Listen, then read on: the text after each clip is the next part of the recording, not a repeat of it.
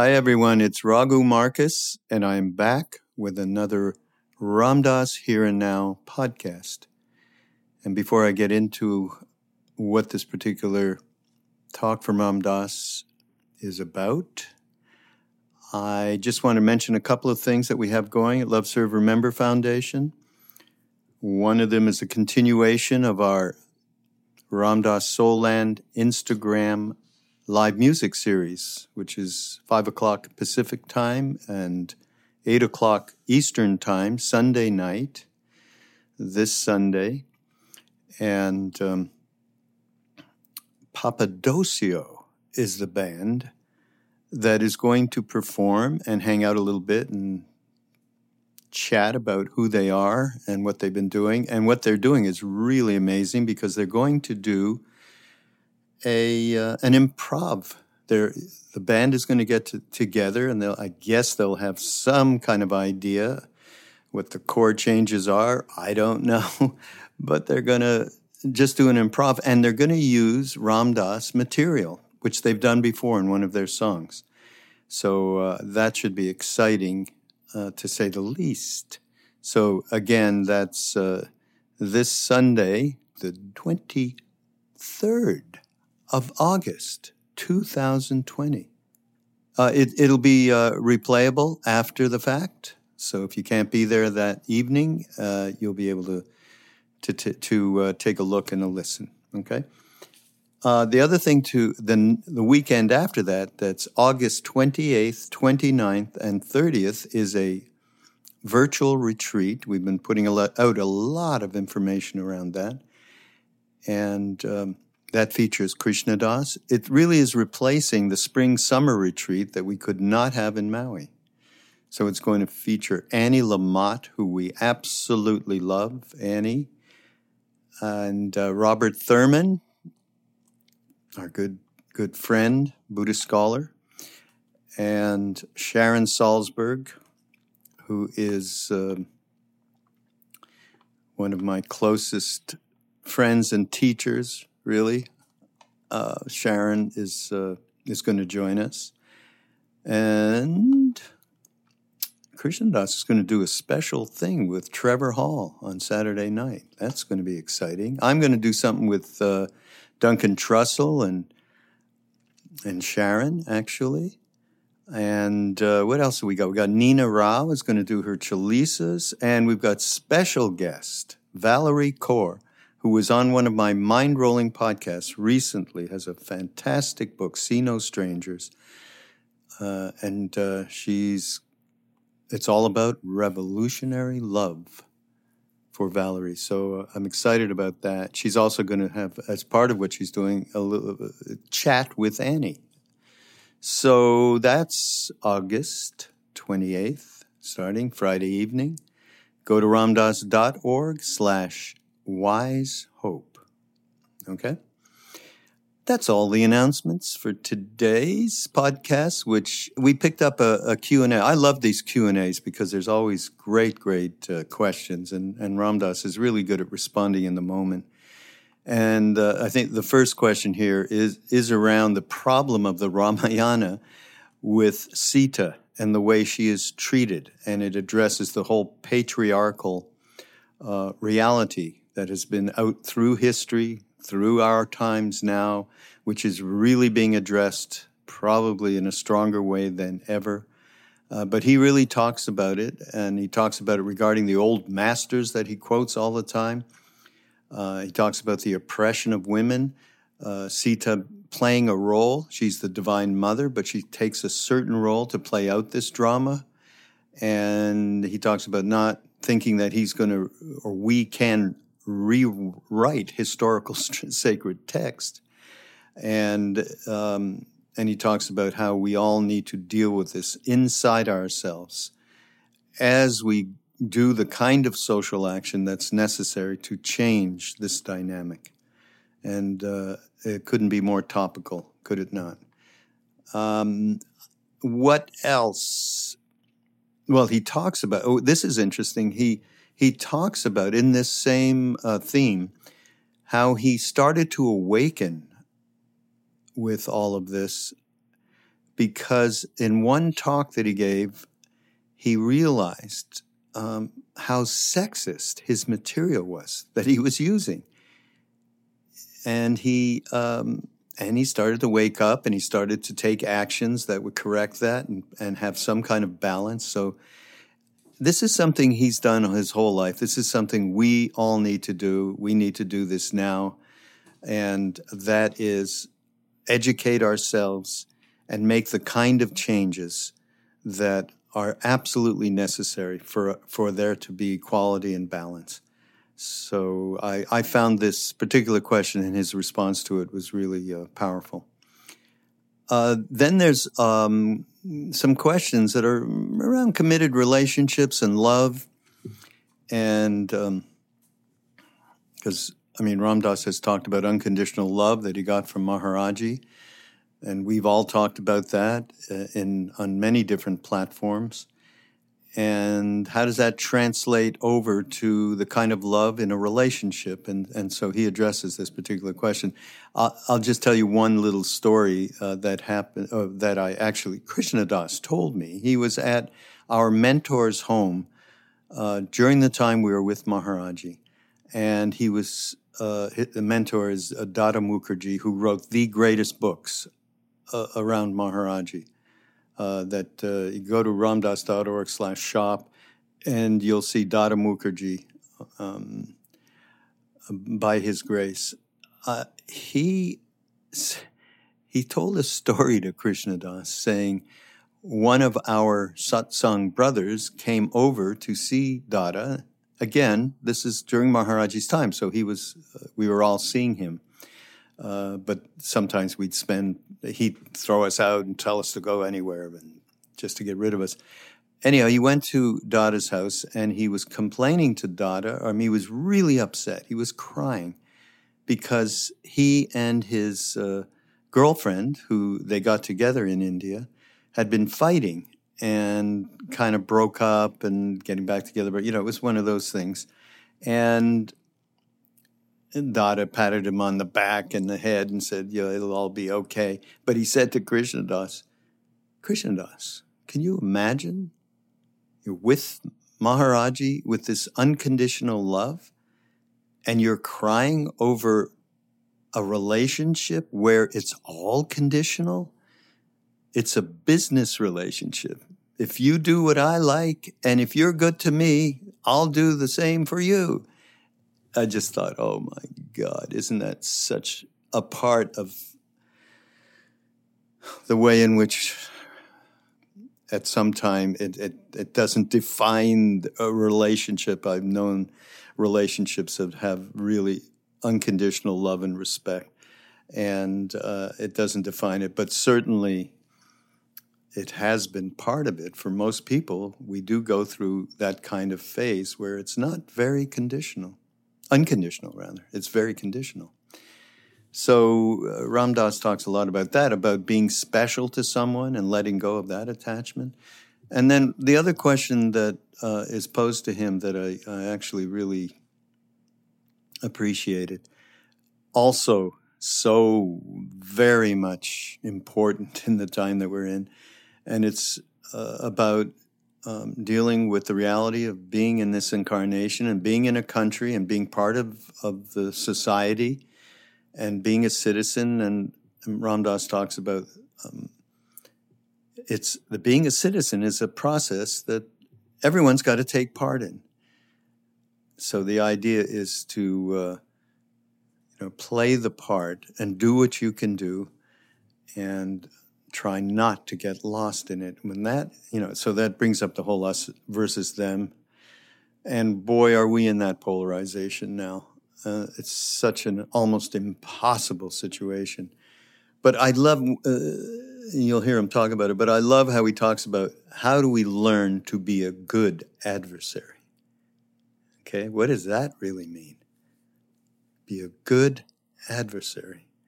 So we're not hating people Yet we are countering in a very profound way the injustices. It really, uh, really brings up the topic that is so uh, profoundly relevant to what we are uh, are going through and will be will be going through this fall. Is it not? Dada used to say that. Is it not? Is it not? He just would sit and we'd talk. I'm just remembering how great it was being with him. We'd just sit around with him, and all he'd do was tell us one Maharaji story after another. And he spent so much close time with him. It was, it was extraordinary. And in between story, he'd finish the story. He'd go, Ram Ram, Ram Ram. Oh God, that's the mantra. Ram Ram. It's all okay. We just gotta, as Ram Dass says, just be a part of it all. And uh, I, I love, you know, how many times did he say in his last years, we as human can live on more than one plane of consciousness at the same time. So the action plane as well as the plane from which Maharaji, who could say this, it's all perfect. We can't say that. We don't understand that. We are not living that, and we need to take action. But at the same time, we can dip into that plane a little bit because it changes everything. So there you go. This is Ram Dass here and now. And I am Raghu, and uh, we will be back. Check out BeHereNowNetwork.com. Got a wonderful new podcast coming up from Konda Mason.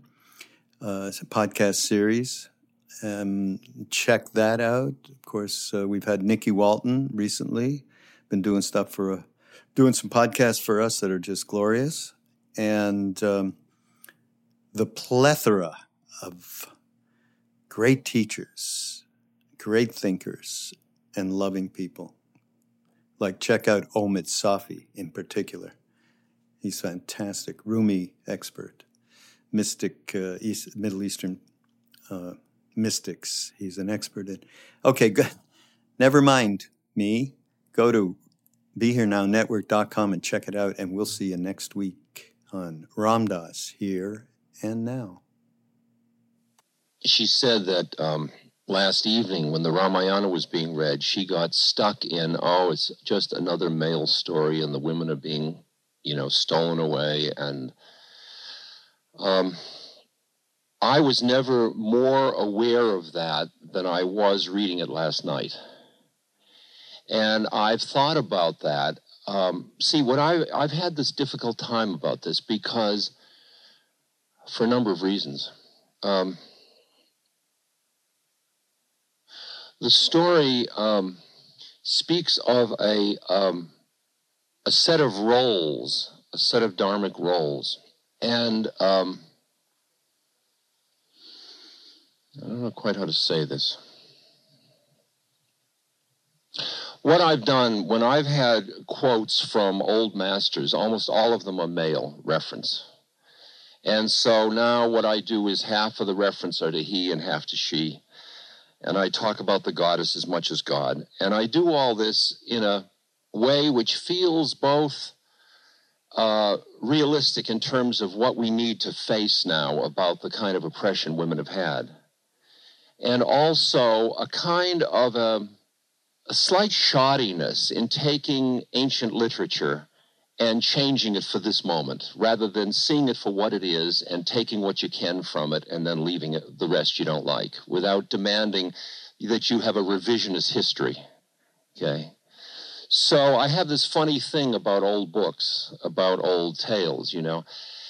And um, having lived in India, this is a very delicate one to ref- deal with because having lived in India, um, I'm aware that um, there are very clear role differentiations between men and women. And clearly, over time, our view of equality will prevail. But there was a way in which the Dharmic roles, within the roles, because people had a really deep spiritual identity rather than as an identity as woman or man, they were fulfilling roles they didn't have the sense of oppression because external freedom wasn't the preoccupation in India that it now is becoming in the world. So, my sense is that that story is, which has a lot of violence in it, and I keep thinking of Tipper Gore, and you know, and it has a lot of um, uh, it's too much man stuff. Um, see, I don't know what to do because there aren't many books that spell out dharmic roles where people are so clearly filling a role but not being the role. I mean, Ram is God, but being Ram. Sita, the wife, is the divine mother of the universe, but she's taken this role in order to play out this drama. Now, for me to demand that all dramas be sort of um, sanforized, you know, I have a feeling that part of the unfairness is part of the drama. And I don't know that I want to rewrite Shakespeare and do all of that. You know, I want to somehow deal with that stuff inside myself rather than changing the thing out there. And um, I was very aware a week ago, I did a benefit for AIDS in San Francisco with Cris Williamson.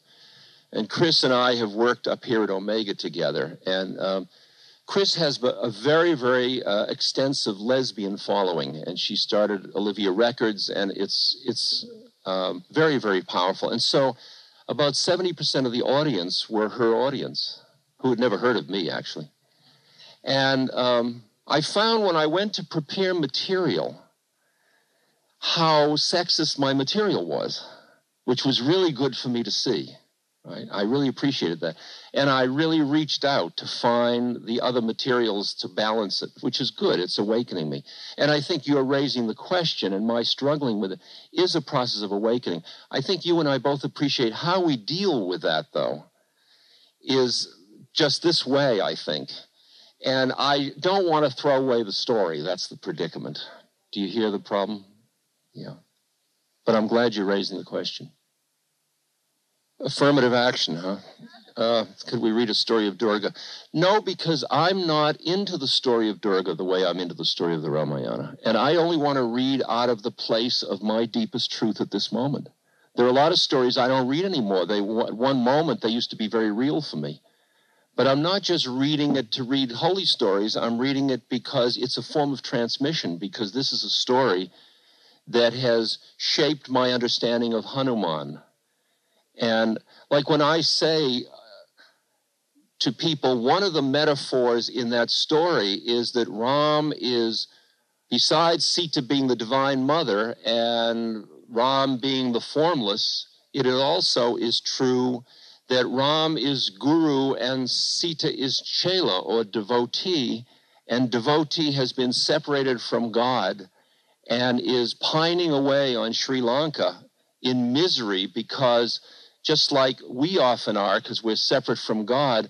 And God sends Hanuman with his ring to reassure Sita that God is always thinking about her. Now, that's very beautiful in a metaphorical system, but when you look at it from a sexual system, well, why is man God? And, you know, I mean, I can go, I can see a problem in all of it. Yeah. Yeah. I mean, I could read Durga to read it for you but I couldn't do it to read it for me. Okay. See, it's interesting because when we when Mira had the women's groups, women in spirituality, somebody said, "Well, what about men in spirituality?"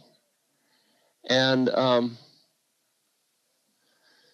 it's interesting because in in the world of spirituality, I mean, if you look at Ramakrishna, if you if you look at all the old uh, great male saints, they all developed these huge breasts and they all ended up just being kind of a cross between a mother and a father. And to me, the spiritual world is very androgynous. I mean, I am, but I mean, I think that, and maybe it's all a projection of me, but I think that the world is primarily, the spiritual world is primarily androgynous, and it's kind of uninteresting to me who's man and who's woman. When I look at you, I don't react differently because you're a woman than a man. I mean, I can come to that level where I would, but in general, I don't. So this is the kind of struggle I have about it's like having a group of people from New York City to me. You know, let's have a men's group. It's that kind of thing. It is a it's a certain kind of incarnational role identity. But it's just that I'm a man this time around. It's like I'm a Jew on my parents' side. It's that kind of thing. And I don't mean to do it facetiously. I'm saying that if our business together is to spiritually awaken, as we come to the issue of how does spirit manifest in life, then we have to come into these issues.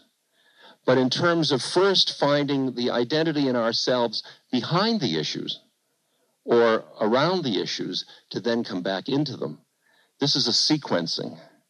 And uh, so I don't consider, although I don't consider the woman's movement and the men's movement. I consider them as the unfolding of karma. I don't consider those as the um, as the main uh, spiritual work of a lifetime. Yeah. Yes. Most people, I think, have come through their early childhood experiences. I mean, most people, certainly most people my age, I don't know how much it's changed, but a lot people have come away with a feeling of um, with a baseline about ourselves that's slightly negative but that if we do good acts we'll be good and we're constantly sort of over compensating for something that we don't feel enough of feeling inadequacy whatever you want to call that and um, sometimes it's very negative and it's got hatred in it or anger or guilt or loathing or I don't think you counteract that with the positive. I think the art is to come to the neutral of the statement I just am. I am. I think the the adjective that follows that is less interesting than that part of the statement. Just I am. And um,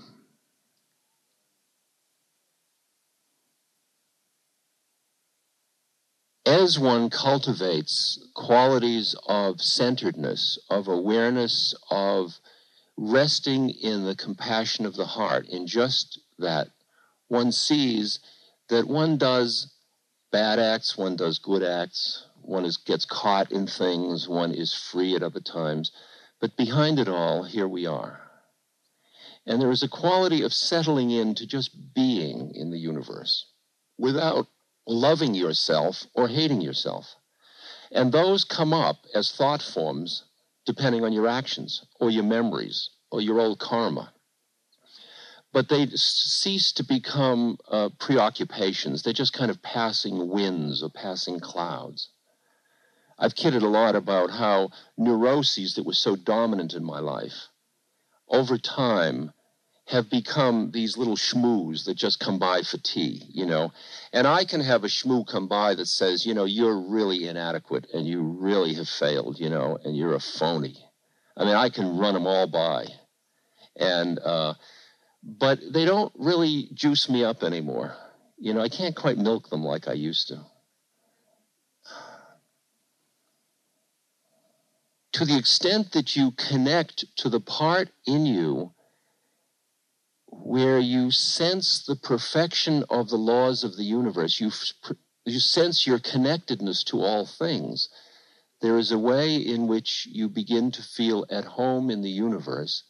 And at that moment, you um, thought forms like I don't love myself, or I do love myself, or enough, or all, just are sort of, they dissolve. They dissolve. They dissolve. It's hard for me to describe to you the fact that I have no idea who I am and I don't care.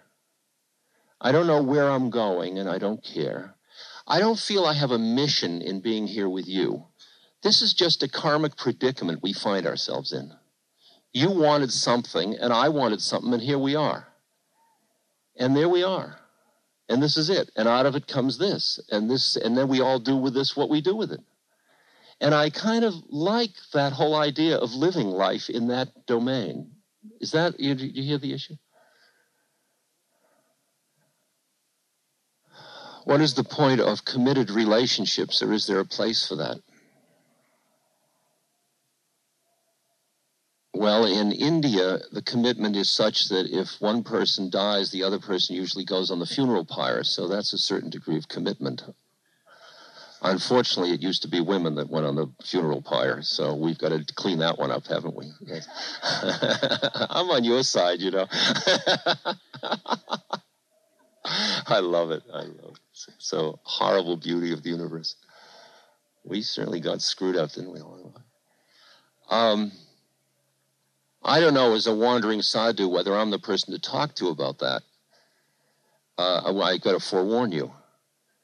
Um, because to me, um, my guru's statement, love is the only marriage contract, is what I really hear, I think. I think that if you and I are fully straight with each other in this moment as well as we can be, and then if at that moment, if it's enough, we go to the next moment.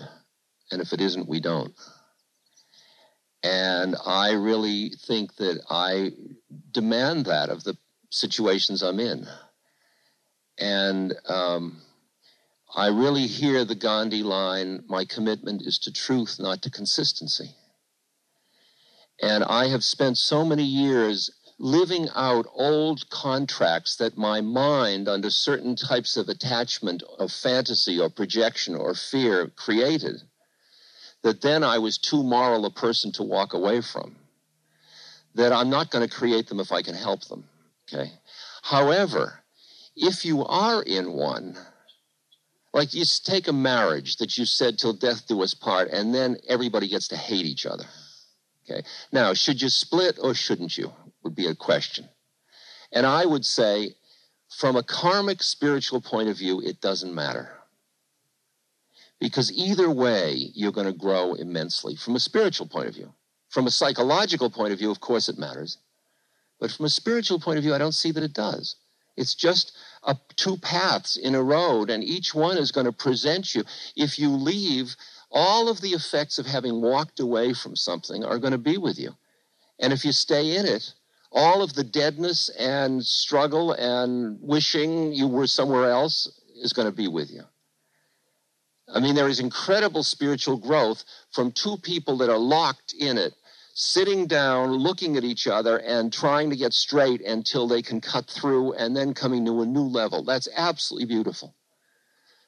A lot of people can't do that because the stuff that they're caught in with another human being that they're living with is so powerful that they're really asleep in it. And I watch people, they take ecstasy, and for a moment they come into a great new thing. And then these very deep patterns, which determined how they came together in the first place, keep reasserting themselves. And there is a lot of But I'll tell you, as I'm saying this, I just want to say something else that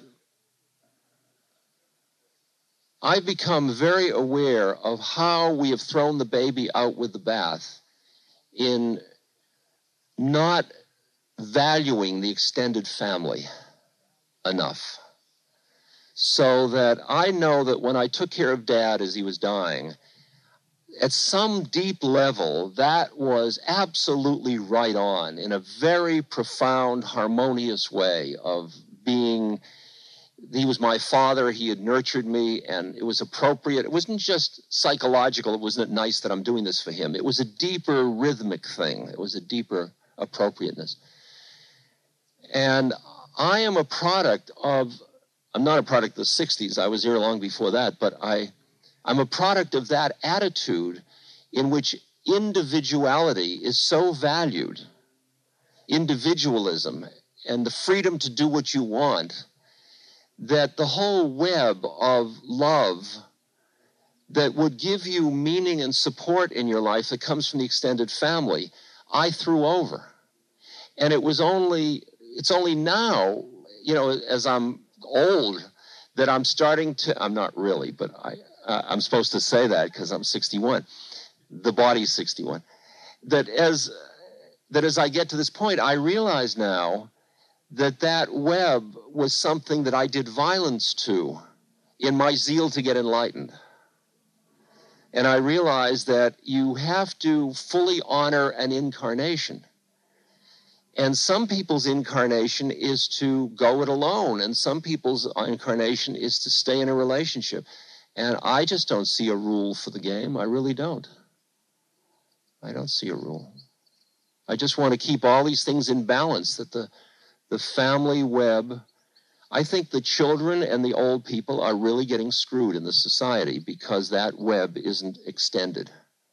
I think there's something very supportive for a child to have the grandparents and the uncles and the aunts and the friends and the stable community. I think it's beautiful. I don't think it's horrible if they don't, and probably it's a whole new thing. But I, I feel that I just feel the old people particularly are suffering because that generational independence is uh, cutting people off from stuff that keeps their hearts open. And we've lost elders. We just have old people. I mean, we've done a job on ourselves culturally in our zeal to be independent and free. But I can't look in California where it's 50 some odd percent of the marriages end in divorce and say, well, this is morally bankrupt. I don't think it is. I just think it's a change in the form of social institutions. What was bizarre to me was that as the family situation broke down, everybody started to create these surrogate families like AA so now instead of half your family being drunk, everybody's drunk. You know, it's far out. I'm I'm going to get it for that, but that's all right. IAA does wonderful work. Questions? Yeah.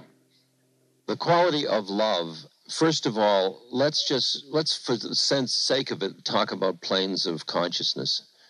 And if you and I meet on a plane in which we are merged in love and we are in love, in the space of love together, we also have these other planes where we have two bodies, where we have two personalities, where we have two separate karmic predicaments. And um, each of those situations has its own laws connected with it.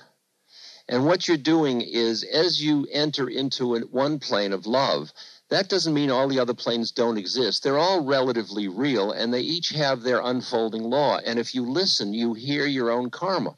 They have in it the attractions and the repulsions. They have in it the fantasies and the desires. They have in it the old childhood experiences, previous incarnations. That's all part of your karma. You can, the quality of love, of presence with another human being, is outside of karma, or it's the result of waking up. But at that moment, you are not in time and not in space. And karma is in time and space. It's something that's unfolding lawfully, and you're working it through and throwing it over. So I can go through a group of people as I trust my intuition more or get so many letters, and I look and I see this one I have to answer. And this one, it would be okay if Marlene, my assistant, answers it. And uh, there's another phone call I've got to make and another I can't make. And there's somebody I spend 10 minutes with and somebody I hug and pass on. And I just got to listen. And it's not a judgment that they're better or worse. It has something to do with the immediacy of the moment and the requirement. And I trust that intuitive feeling. And I feel that um, you can see that a marriage built on a, on sexual attraction is in for rocky road sooner or later because something's going to change, and it usually does rather quickly. Um, you can see that marriages based on economics usually have a rocky road. And with that kind of wisdom, you listen for the fact of, on the level of your karmic psychodynamics, compatible needs, interests, shared interests, and so on. The question is whether you're identified with that or just fulfilling that. Like I have this body, I have to take better care of it. I've got high blood pressure, it turns out. Me, peaceful me, has high blood pressure. So I got to lose 20 pounds. I got to get more exercise. I got to eat lower on the pyramid. I mean, I'm, I'm being instructed by everybody. And I'm sure I'll die sooner or later, I, I expect. Now, in the meantime, I have to take care of my body. It's not that I'm busy being fat with high blood pressure. I just happen to have a 74 MG. You know, that's my car. This is my body. With the MG, I can rebuild the engine or I can junk it. With this, I can take care of it or it'll fall apart. Those are the laws of my body. I'm just watching them. I'm not buying in, I'm just doing it. And in a way, it's the same thing in human relations. Ultimately, the forms we dance with each other are just the forms we dance with each other, and the essence is lies behind it. It lies behind it. So, specifically taking your question, if you don't use love as the criterion, how do you know who to marry? That's the question.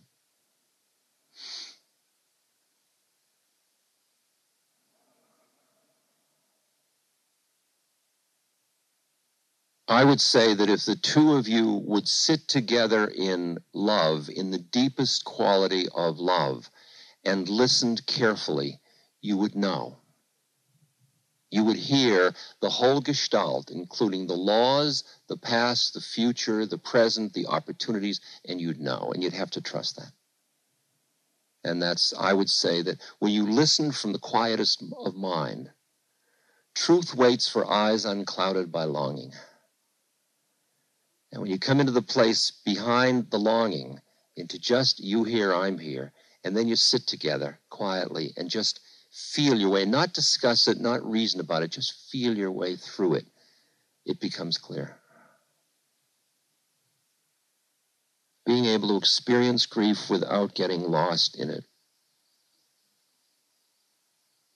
I don't think we should spend our lives trying not to have emotions for fear we're going to get lost in them.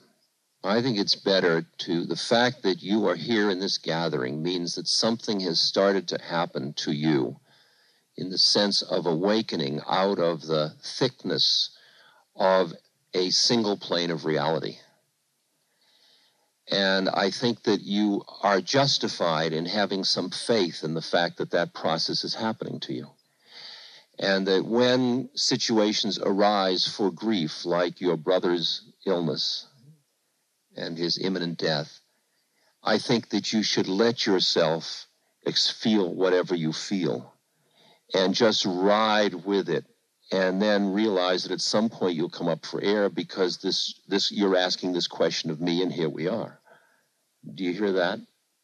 I think that the attempt to be strong is a kind of strength that isn't coming out of the strength of being rooted in the depth of of the truth of the matter. And i think it's it's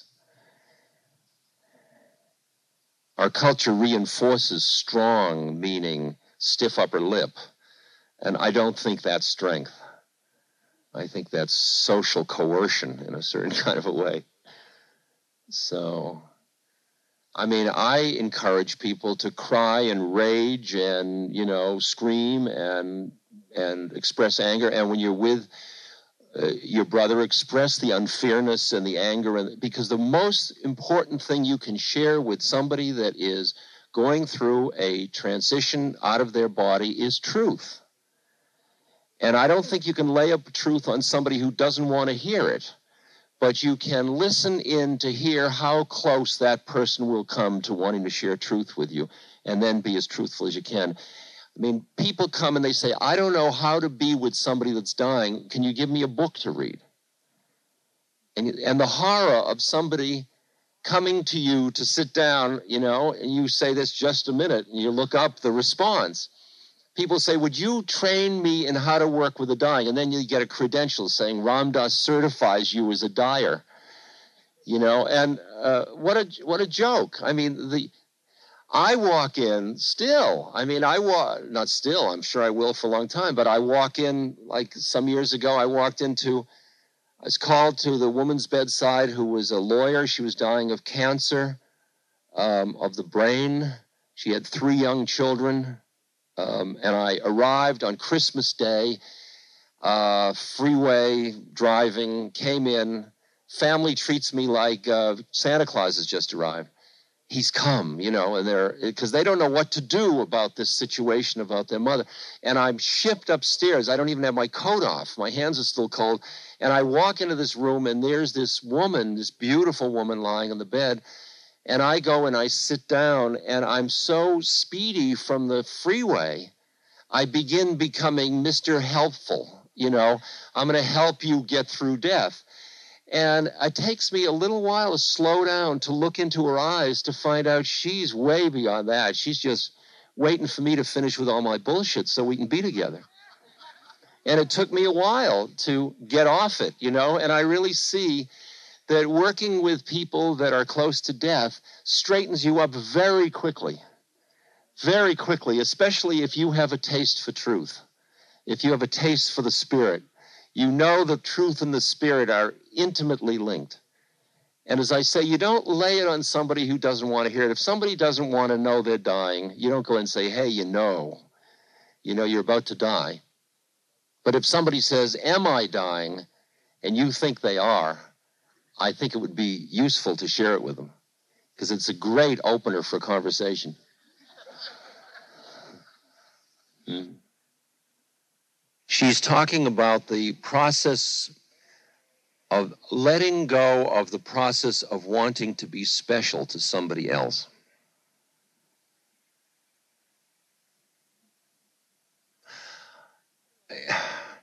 I don't know why you have to let it go. You just have to let go of your attachment to it. I mean, I can live with somebody and we love each other a lot, and I say, Am I special to you? Oh, very special. And then we both laugh. I mean, we're very special because that's the drama of it, you know. Am I special? Of course. And then behind it, here we are. And this is a moment of beauty and truth. And this is what we got. This is it. This is it. The thing is, you begin to see your personality needs as insatiable, that one need just gets substituted with another sooner or later.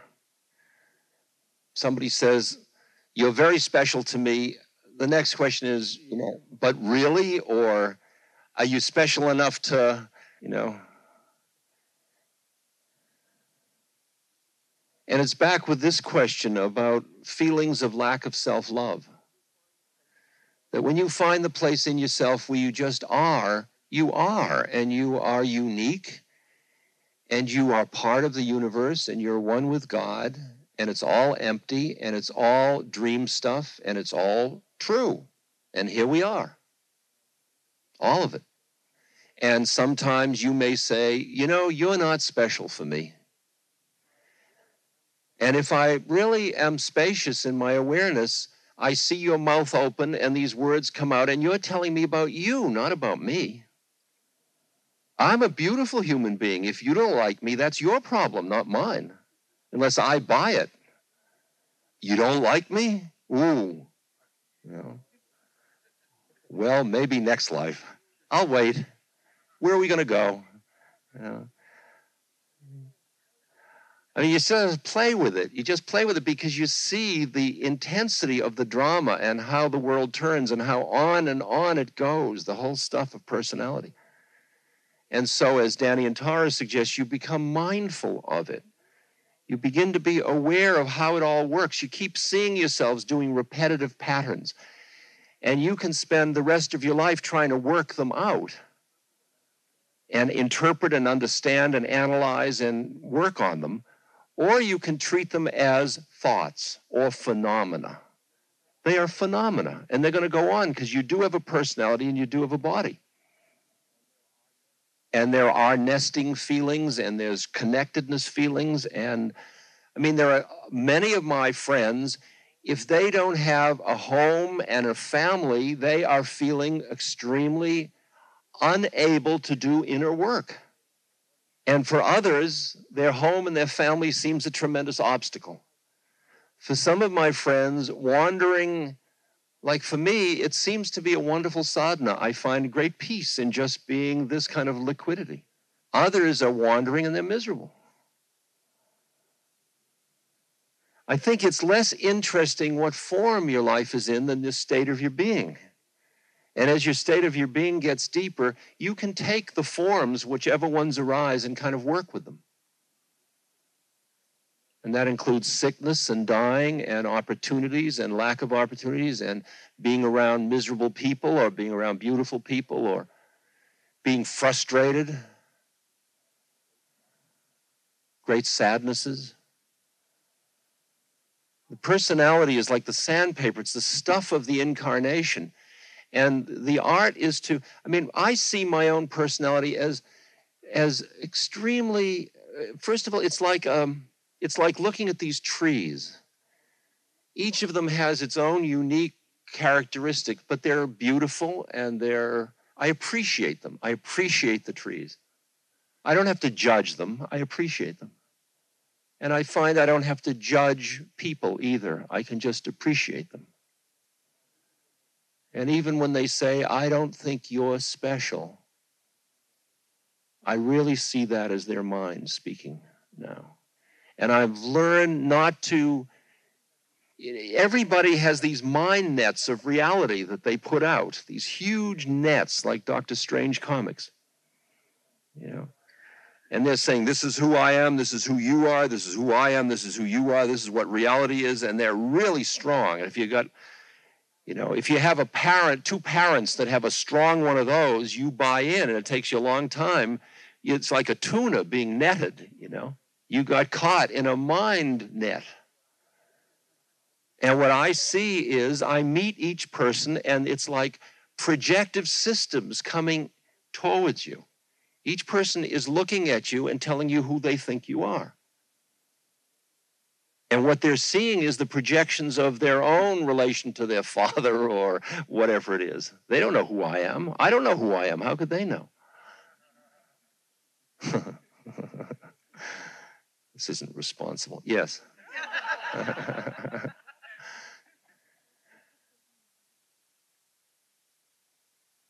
I'm a, um, uh, a member because of my incarnation of a number of of systems, of which one is a political system.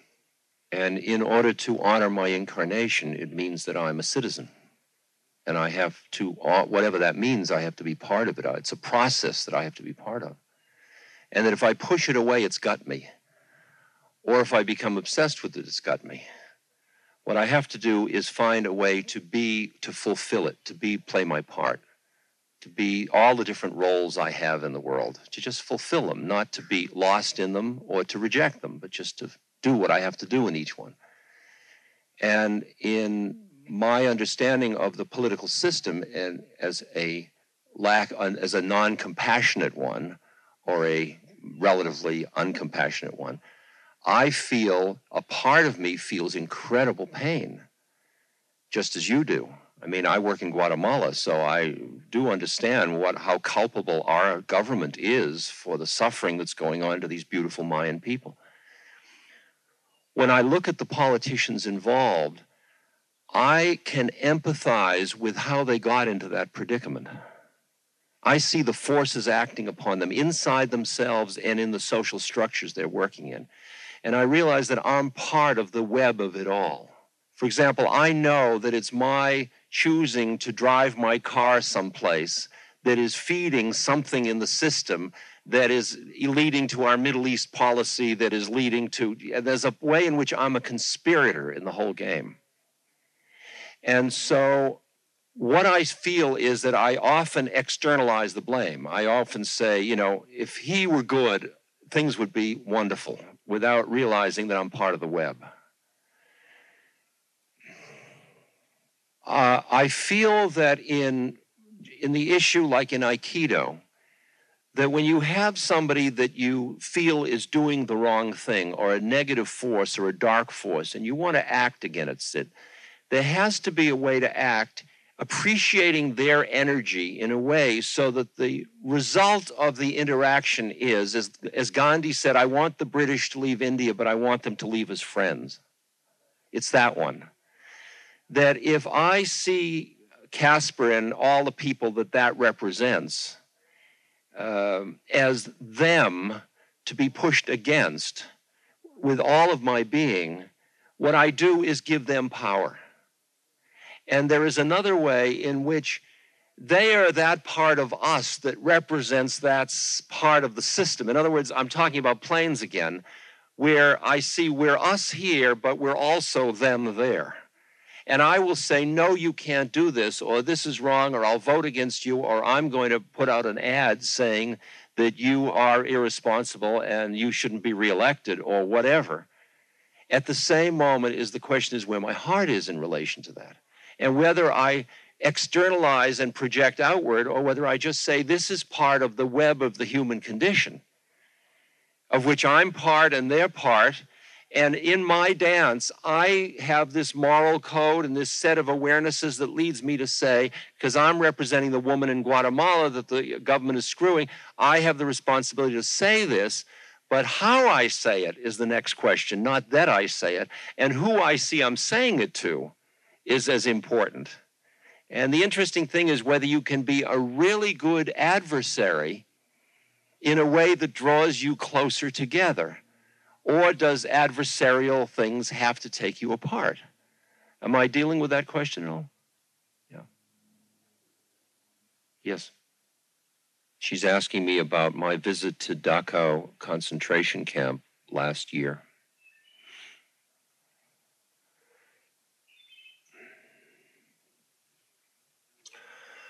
Well, I think whether Jew or non Jew, the realization of the immensity of the Holocaust in terms of the human condition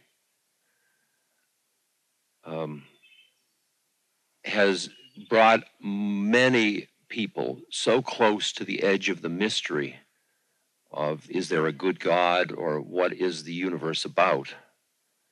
And I felt that I was drawn to Dachau because I felt that that scene and the standing there in the presence of those souls that had died there and the people who had inflicted that kind of cruelty on fellow human beings, just being there would um, take me deeper into the mystery of what that is about. And then as a Jew, I realized that part of why I haven't been able to be to fully acknowledge the incarnational aspect of being Jewish was because of my fear of the pain of the horror of the predicament of the Jews. And I mean, if you read Elie Wiesel's book Night, for example, you just be aware of the the the spiritual edge that beings were taken to in that situation.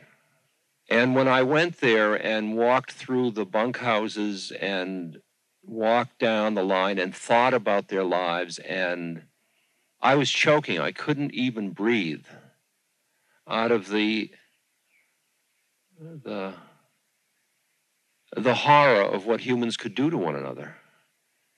And then I came to the um, these three chapels at the end. One was a Protestant, one was a Catholic, and one was a Jewish chapel. And I came up to the Jewish chapel, which was a long brick like a tunnel. And in the front end, it was smaller in the front end than in the back end. It went up in the back. And when you looked down, it was very dark inside, and there was a um, an iron grill in front that was shaped like barbed wire. It had barbs coming out, and you put your fingers on it, and you looked in. You didn't go in. Nobody went in. You just looked in. And you looked down this long, dark tunnel, and it was very dark. And then your eyes were drawn down to the end where there was a, a change in the color of the stone, so your eyes went up, and then at the top there was this tiny little hole of light. And your eyes went down through this and up to that light. And it was something about faith and pain and darkness, and there were a whole quality, a set of qualities that I went through.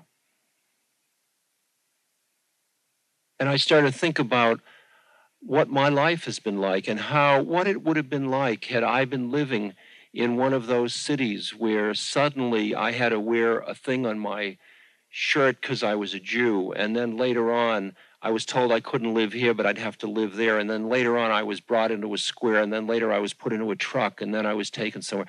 And I thought about people's lives and what they tried to hold and then lost. And I just experienced there but for because I came from my family just a couple of generations are Polish and Russian and Litvaks and and uh, I you know I'm that's it. That's those are those are my relatives. They're my family. And uh, and I, I mean, the experience is burned into me, burned into me. Just walking those paths and sitting there and walking into the ovens and seeing the showers and and the pictures in the museum of the tattooed arms and the whole way of, of human spirit and human degradation and the meaning of moments of existence. It was very profound. I, I, I treasure it. I treasure it. And at the same moment, at the same moment, there is a lot of space in me. I don't end up caught in it. I just, it's like the fullness, it's like your heart you can keep your emotional heart open so that it's breaking moment after moment after moment. And beyond the unbearable, here we still are. Here we still are. And that's part of it, that you, as you start to continue on the spiritual path, you're able to look more directly at the immensity of the human suffering, of, the, of all, not just human, animals and earth and all of it without blinking, without turning away, without being frightened of it. And you, the thing that frightens you about pain is that your heart breaks so and it hurts so. And you can get so that it's constantly hurting and constantly breaking, and behind it and within it is joy. And it's extraordinary. And it's extraordinary. And in that way, I was asking the people who had been through that process at Dachau to give me the transmission to allow me to be a holder of their pain, to go on with my life as a statement of theirs, just like I feel with the women in Guatemala. Okay? This podcast is brought to you by the Love Serve Remember Foundation and ramdass.org. We appreciate you listening and we appreciate all the support that you've given us. Please continue that support and donate at ramdass.org. We can then continue to share what Ram Dass has been sharing for all of these years. Thank you.